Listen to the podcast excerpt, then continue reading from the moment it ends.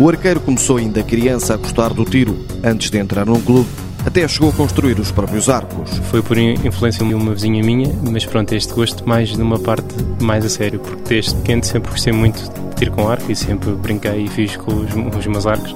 Aquelas coisas normais com, com canas e varetas de chapéu, etc. As qualidades do Nuno Pombo deixavam logo em ver o futuro risonho e tiveram de surgir as primeiras escolhas. Eu estudei música, aprendi, aprendi guitarra com os meus 13 anos, mas depois tive que optar ou, ou tiro com arco ou, ou, guitarra, mas pronto, toco uma madeira bastante amadora, mas diverte-me imenso. Os bons resultados surgiram logo de imediato.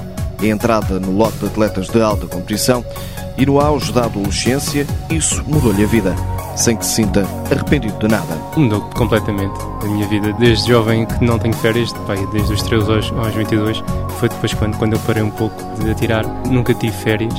E pronto, enquanto os meus, os meus amigos saíam à noite e iam se divertir, eu precisava descansar para, para ter no, no outro dia ou, ou uma competição, ou um treino, etc. Por isso não tive assim uma vida.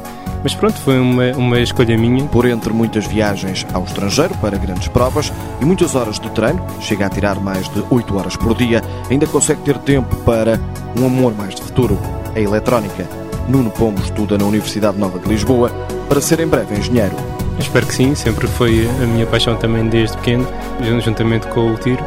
E pronto, espero ser um bom engenheiro acima de tudo também.